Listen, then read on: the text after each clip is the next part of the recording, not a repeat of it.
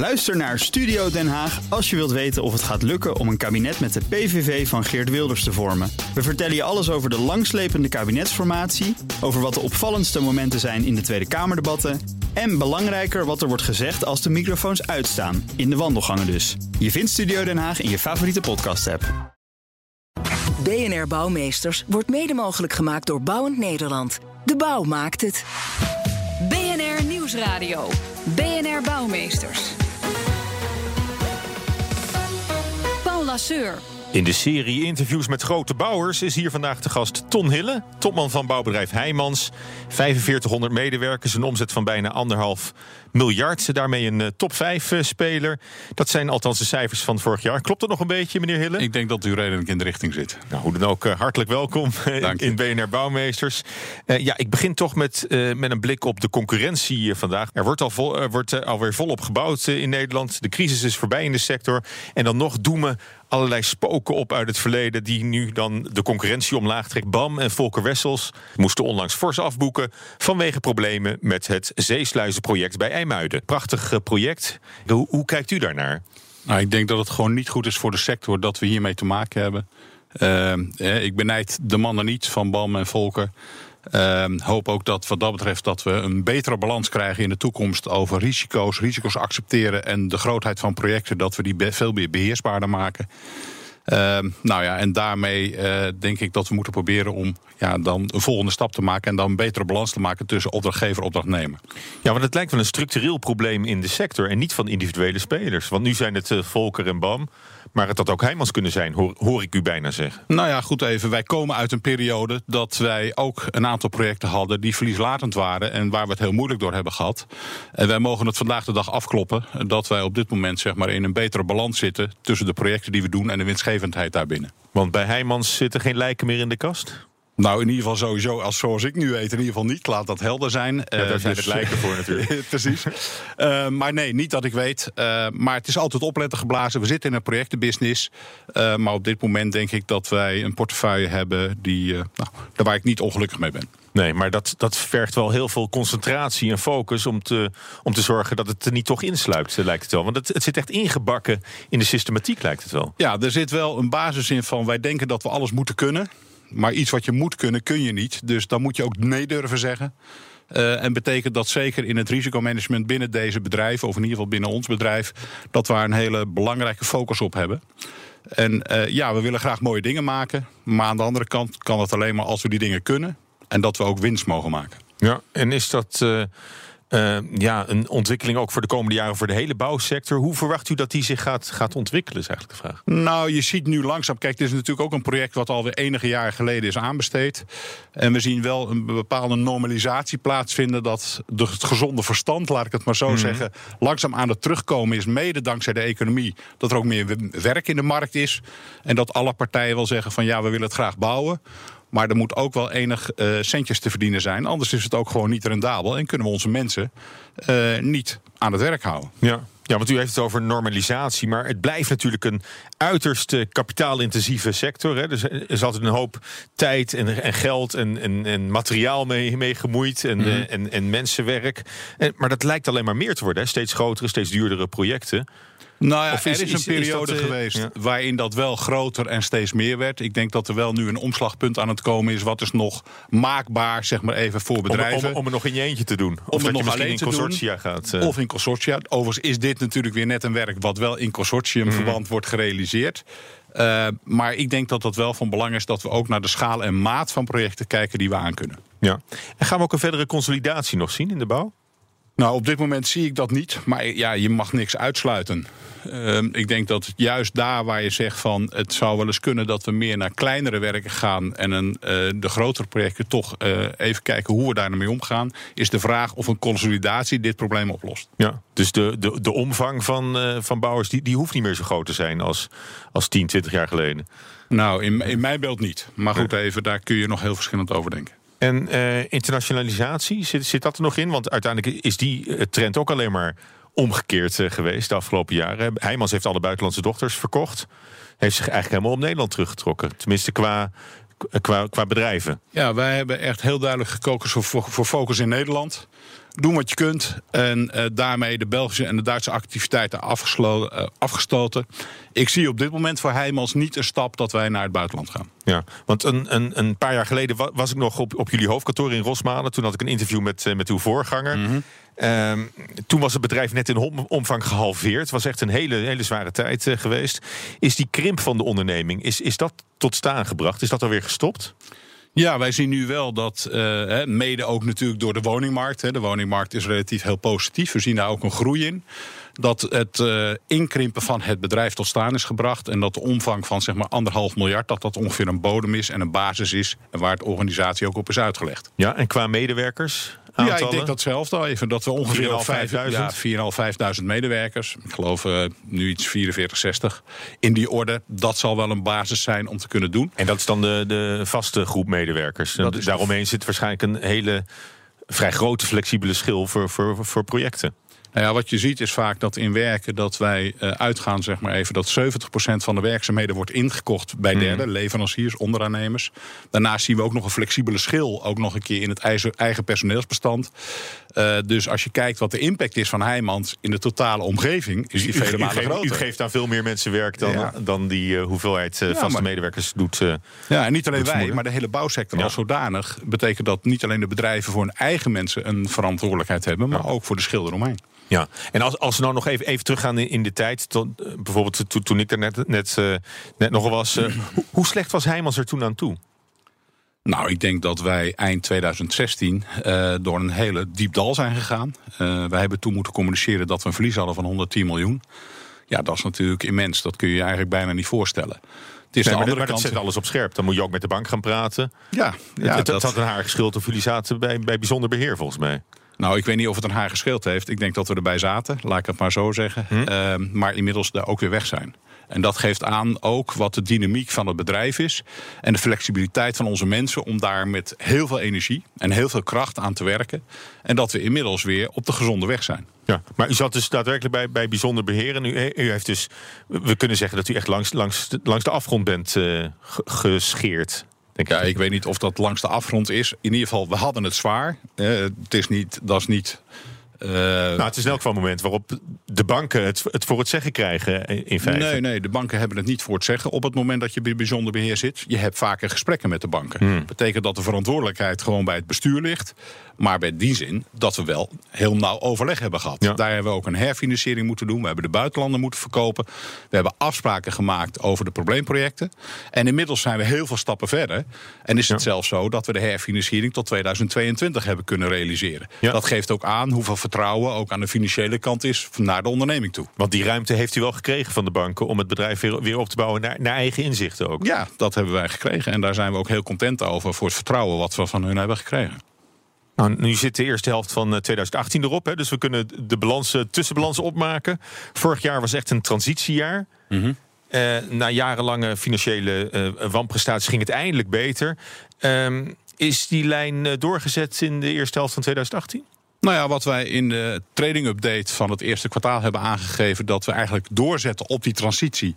En dat we op weg zijn naar structureel herstel. En dat zet zich door in de eerste half van het jaar. Maar op weg naar structureel herstel uh, is, is, betekent nog niet automatisch dat het alweer. Uh, alweer helemaal uitstekend gaat. Nee, maar kijk, als je in een bouwbedrijf zit waar projecten uh, ja, vaak een looptijd hebben van 1, 2, 3 jaar, kun je niet zeggen dat je binnen een jaar volledig weer full force in herstel zit. Dus ja. dat heeft een enige tijd nodig. Maar ik kan u zeggen dat we er uh, niet slecht voor staan. Nou, dat is altijd, altijd goed om te horen. En is dat dan eigen verdienste? Of is het gewoon een geluk dat net op tijd de woningbouw weer wat begon aan te trekken? Nou, het begint met het feit dat je een duidelijke koers neerzet. Dat je focus hebt wat je gaat doen. Dat je daarmee ook aangeeft van oké, dit is de koers, dit is de route en zo gaan we het ook aanpakken. Maar natuurlijk heb je ook uh, dat je rugwind hebt van de economie. En zeker vanuit de woningbouwmarkt.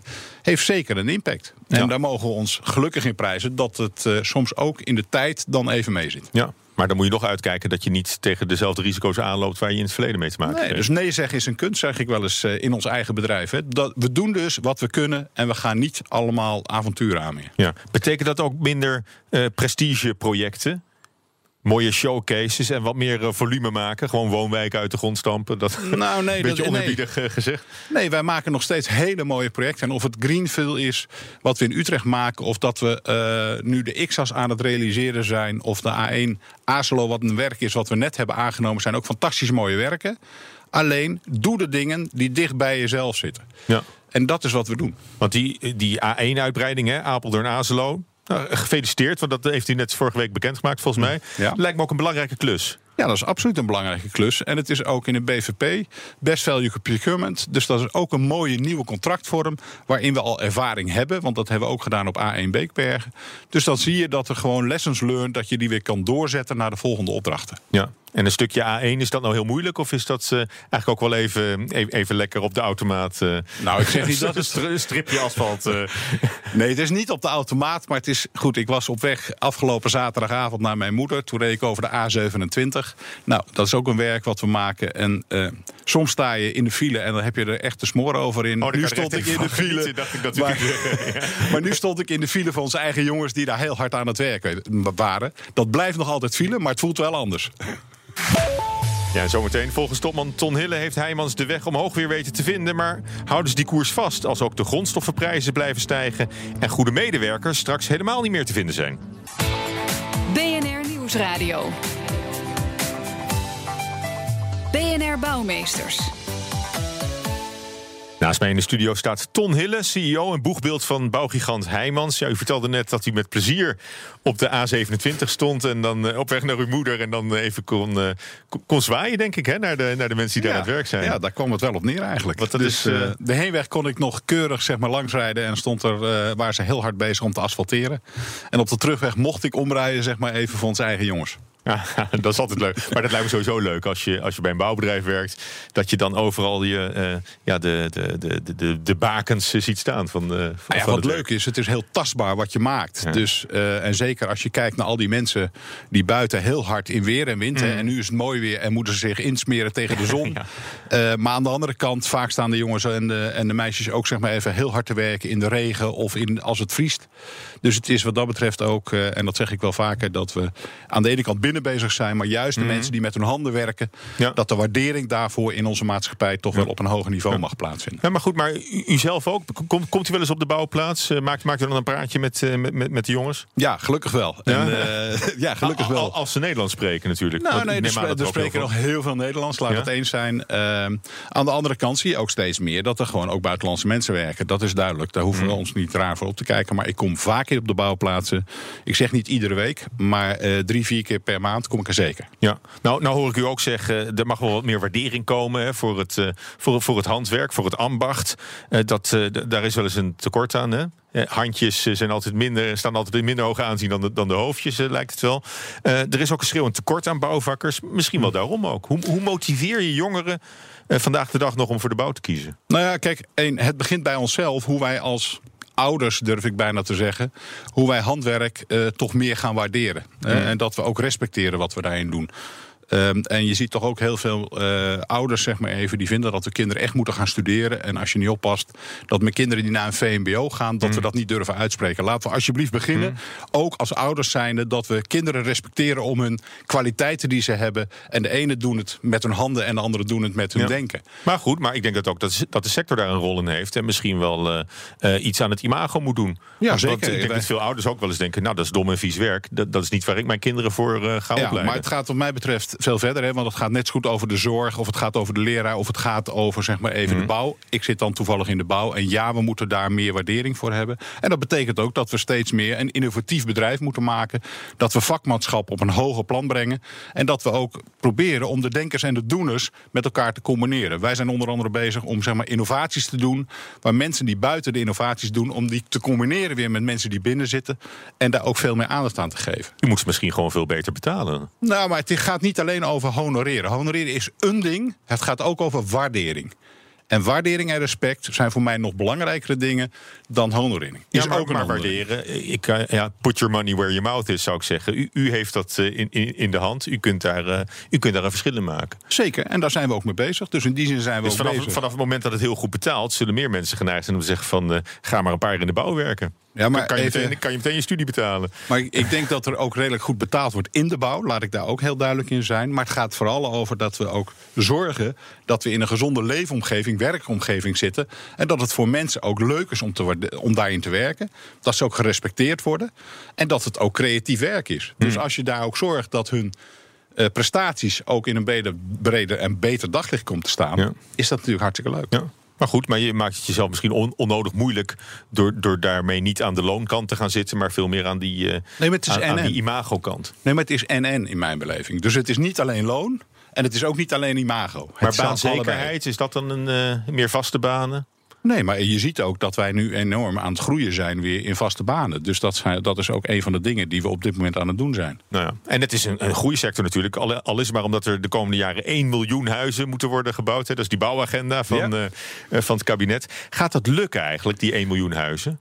Uh, nou, of het 1 miljoen is, dat is nog best een hele grote zorg, mhm. moet ik eerlijk bekennen. Uh, kijk, waar het ons om gaat, is dat natuurlijk aan de ene kant moeten we kiezen tussen economische groei 1 miljoen huizen erbij. En ook nog behoud van natuur. Dus daar zullen we keuzes hmm. in moeten maken. Dus ik denk dat het vooral van belang is dat we daar een visie over hebben. En dat we de regie pakken. Dat regie over, wat mij betreft. of, binnenstedelijk eh, bouwen? Nee, zeker. Is binnenstedelijk hmm. daar een onderdeel van. Hè? Dus als je kijkt van kunnen we dan 1 miljoen huizen binnenstedelijk bouwen. Daar heb ik een groot vraagteken hmm. bij. Of dat 40, 60 procent zal zijn, dat zal het wel ongeveer zijn. Maar betekent dus ook dat we dat buitenstedelijk moeten doen. En als je het binnenstedelijk ja, hoe, doet. Hoe, hoe, groot zijn uw twijfels bij de haalbaarheid van die 1 miljoen uh, huizen?